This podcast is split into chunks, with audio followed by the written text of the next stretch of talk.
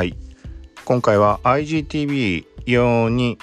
画面収録で話をした動画があってそこから音声抽出という感じでアンカーに配信しようと思います。はい。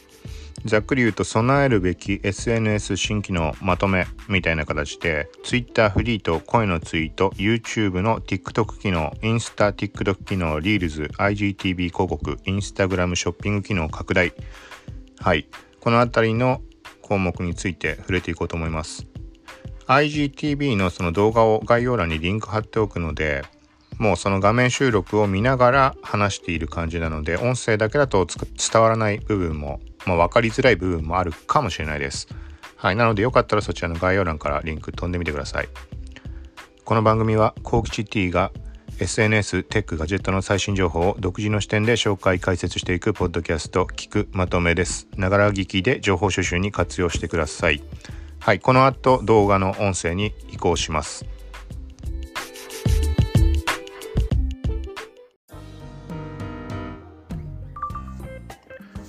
はい、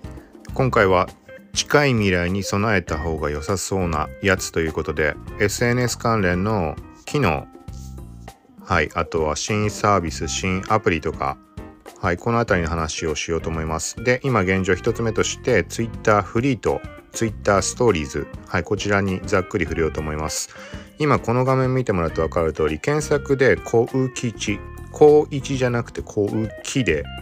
KI になってるんでここ注意してもらってでスペースでキーワード入れてもらうと大体出てくると思うのでこれで確認してください。はい。でまず実際 Twitter フリートとはっていうところ行くと、まあ、24時間で消えるツイートはい、ここに関しては別で動画撮ってあるので IGTV にあのちょっとまた簡単なものだけどアップする予定です。はい。で、ここ、まあ今ちょっとだけ目次のところだけ、まあこんな感じで、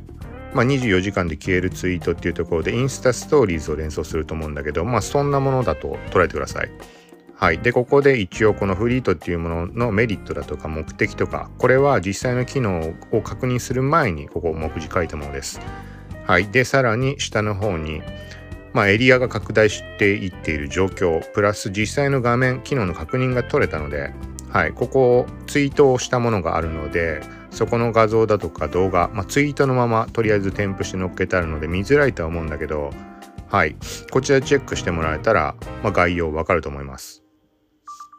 続いて、声のツイート。日本国内でも、まあ、徐々に盛り上がりを見せてきている音声配信、ラジオアプリだとか、ポッドキャスト関連の、まあ、ここに関わるところで、ツイッターが音声メディア化、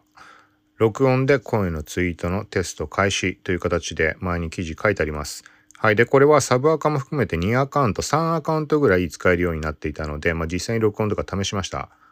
はい。で、これも、まあ、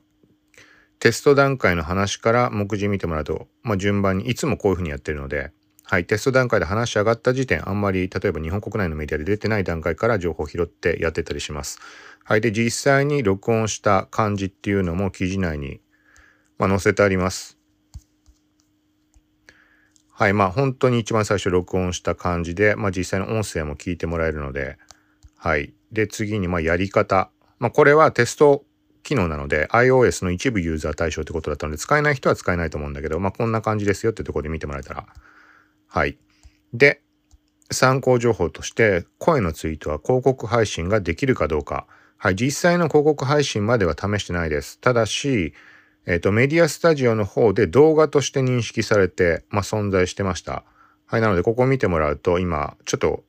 なんかガジガジなってるけど、スクショちょっとおかしくて。なんだけど、通常は、こういう感じで見えるんだけど、ここに対してメディアスタジオでサムネイルの設定をこれしました。はい。で、今再生ちょっと音かぶっちゃうのでやらないけど、字幕の設定も動画と同じようにできました。はい。で、こっちこういう風にツイートを埋め込みにしてしまうとよくわかんない数字の2だけになってるんだけど、これは Twitter の動画カードとして配信した時のものです。要は動画が流れてタップすると、あの対象のページに遷移して一番上に動画が表示されてる広告である形式のあれの広告のチェックボックスを外した状態で配信したものです。はい。で、もう一つついでに、あついでにというか、ツイッターのま音声配信関連の情報、まあ、ツイッターライブの話とかそこら辺触れてます。はい。で、今現状、これキャッシュか、キャッシュで更新されてないみたいなので映ってないんだけど、もうちょっと情報を、補足加えてます、他に。はいキャッシュちょっとそうだね。出てこないけどもう1パターン何か項目追加してたはずなのではいまあ記事行ってこれは見てみてください。はい続いてインスタの TikTok 機能リールズ。はいこれも相当昔に最初話し上がってそこから情報徐々に追ってきてたんだけど今現状はインスタ上でも配信してる人たまに見かけます。はいまあ目次ここもこんな感じなので、必要に応じて一時停止して興味あればさっきみたいな検索方法で見に行ってもらえたらと。はい。でえっ、とこれも最新の状態がキャッシュで更新されてないかな。はい。何にしてもあのー、さっき言ったまま見かけます。でこれは対応してるエリアじゃないと見えないタブっていうのが存在してプロフィールにリールズタブってものが出てくるみたいです。ただし日本国内対応してないからそのタブすら見ることができないんだけどフィードにたまたま流れてきたものを見ることは可能です。これ判別の方法としてはちょっと今これ画面関係ないけどちょっとここ気にしないでください。はい音声の方だけで考えてもらって通常あのロケーションエリアの名称がこの誰々さんの投稿というか ID でて下に写真ある。そこの、まあ、名前と写真の間のとこに例えば東京とか日本とかアメリカとかなんかいろいろ出ると思うけどそこに元の音声だかなんか音声が何とかって日本語で書かれてあります。それがおそらくリールズで投稿されたものだと思います。だからたまたま流れてきてくれないと無理なのでブラジルのまあ、なんかインフルエンサーとかをフォローしてると目にする機会ももしかしたらあるかもしれないです。はい、でこれは本当にまあ細かいところは抜きとするけどこの記事を見てもらえればと思うんだけど、まあ、TikTok の機能、まあ、本当にそのコラボだかデュエットみたいなそんなのもできるみたいな、はい、感じの機能っぽいです。はい、でこれが単体のアプリっていう話もあったような気がするんだけどおそらく単体のアプリかな？とプラスインスタストーリーズ上投稿画面でもこの TikTok 機能を使ってシェアできるとかあと発見タブにまあ、トップリールズってものが出るとかそんな噂が上がっています。これも実際に公開されるかは日本に入ってくるかはわからないけどもともと懸念事項だった日本国内ではミュージックスタンプすら使えてないのに大丈夫なのかってリールズこの TikTok 機能なんて無理なんじゃないのかっていう話もあったんだけどこれミュージックスタンプ対応したのでもしかしたらあるかもしれないという話です。はい。IGTV 広告。はい、これは広告出稿する側の企業とかもそうだし逆にクリエイターまあ、例えば YouTuber とかが IGTV に移行するとかそういう意味合いでの収益化の新しい手段っていうところの意味合いも含んで両方の側面からあの記事、まあ、見てもらえたらと思います。まあ、結構細かくこれもはるか昔から考えてみると2018年の6月21日に IGTV が公開されました機能とアプリっていうのが。はい、でそれから2年経ってようやく広告配信の話上がりました。でここここに関しては、えっ、ー、とね、ちょっと目次めちゃくちゃ長いんだけどだからその時から順番に書いていってるのでで YouTube の動画用意してあるのでこれに関してはこれ見てもらうと早いかもしれないですでその最近の今現時点ではさらに新しい情報って出てきてるんだけどこのまあ広告テストを開始したっていう段階でまあ話をした内容なので今とは若干ずれてる部分もあるとは思うけど概要の把握とかっていう意味合いにはここ見てもらうと分かりやすいと思います。はい、で関連する事項とかまあインスタライブショッピングの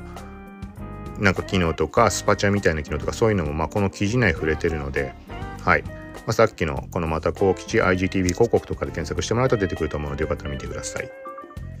はい、続いてインスタショッピング拡大はい、これどういうことかというと、インスタグラムのショッピング機能のポリシーだとかなんかそこら辺が改定されるって話で、7月9日以降に順次アップデートという話になってます。はい。で、ここも、まあ、これこそ本当に、これも同じく2018年、IGTV と同じく2018年の6月に公開されました。6月5日に日本国内展開開始しました。ですぐに申請申し込んで、6月8日に審査通って使えるようになりました。で、そこから順番に情報を配信していってるんだけど、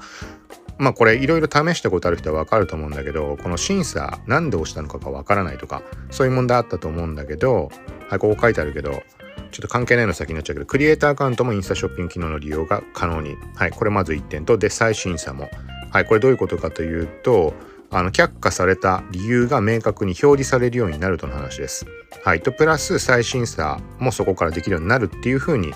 あの文章だけ読むとそう捉えられます。本当にそうかってのはちょっと疑問感じるところあるんだけど、これはまあ文章でここ触れているので、はい。で、実際のところ、今、現時点ですでに再審査する方法っていうのが存在します。はい、このページ行ってもらってここの申請フォームここのリンク飛んでもらえればなんでか飛べない時エラーが出てしまう時っていうのがあるんだけどあ今出ちゃったね。ちょっとこれ何回か試してみるとかしてみてください。ここからいけるんでもしくはもう配信になっちゃう場合もあるかもしれないなってる場合もあるかもしれないけどこの前エラーが出たなと思ったら改めてアクセスしたらちゃんと飛べたのでもし飛べなかったらごめんなさい。ただし飛んでみるとなんかこのまあ異議の申請申し立てみたいな感じでインスタグラムショッピングで書かれてて選べるようになってるのでそこから選んで送信すると返信が来てそこでやり取りして再審査してもらえるっぽいですはい一番最後の YouTube の15秒動画はい、これはまだ記事書けてないので、まあ、この YouTube15 とかで検索してもらうと海外のメディア中心に出てきます。後で記事書くつもりです。はい、で、今まず TechCrunch と言います。はい、で、英語完璧に把握はできてないのであれなのだけ、あれなんだけど、まあ、ざっくり言うと、まあ、TikTok とか、インスタのそれこそリールズ、まあ、対リールズとかそういうところを考慮したのか YouTube が15秒動画のアップロード機能みたいなのをつけたみたいな話です。はい、これどういうことかというとテスト対象ユーザーに選ばれた人は動画のアップロード画面かなんかこのモバイルからスマホからはいそこからどうなんだっけな動画を作成みたいななんだっけな15秒動画じゃないしなんか動画を作成みたいなのが出るみたいな話でそこをタップするとまあ録画画面が表示されて TikTok みたいに、まあ、1回タップして録画開始してもう1回タップすると止まる、はい、コマ撮り動画みたいな感じでもしくはホールドして指を離してもう1回ホールドしてさらに動画撮って合計15秒間撮影してそれがアップロードできるって話です。はい。だからなんか15秒って短いなと思うんだけどなんかねそれがねこうずらっと並んでしまっても YouTube 的なあれでどうなのかなと思うんだけど全く別でテストとしてたまに表示されてる人っていると思うけど YouTube ストーリーズと短い動画みたいな名称のはい、機能があってそれがストーリーズっぽい感じで出ることあると思います。だからあれをテストしてるのでで、まあ、俺自身で考えても昔あの今はま多少まともな動画をアップしてるけどそれでもまあちょっと適当だけど YouTube に関しては。はい、あのなんかもう単純に機能を録画しただけの30秒間とか短い動画ってよくアップしたりしてました。1分間とか10何秒とかのもの。はいもう画面収録しただけのもの。なんかそういうものが短い動画のところに表示されてる時があったりしてだからそっち方面の意味合いなのかな？通常の動画としてアップロードされるのかな？多分通常の動画としてアップロードされるんだと思うんだけどちょっとまあ今聞いてもらって分かる通り全然曖昧なんだけどはい。なのでおそらくまあ普通にテスト対象ユーザーユーザーって一般的に考えると、まあ、チャンネル登録者数多いとか再生回数多い人なのかなっていう印象があるのではい、チャンネルそういう大きいアカウントとか持ってる人はスマホのアプリからまあ多分アップロードの画面だと思うんだけどそこら辺にオプションで表示されるとかなんとかって話なので試してみるといいんじゃないかなと思います。はいまあ、ということで今回触れたみたいにまあそうだね TikTok っぽいものとしてインスタが Reels っていう機能、まあ、テスト開始してたりで YouTube 側もこういう動きを始めたりとか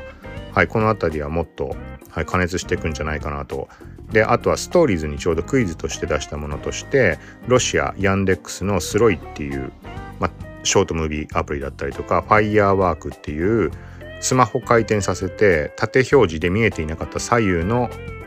あのー、映像が実は映っていて横にすると全画面で見られるみたいなそんな面白いアプリとかもあったりしてこれは Google とか Weibo とかが買収を計画してたってアプリです。はい、だから、まあ、今回この15秒の YouTube がやったってことはそっちのね Firework ってアプリの買収って話が消えたのかどうなのかっていう疑問もちょっとあるんだけど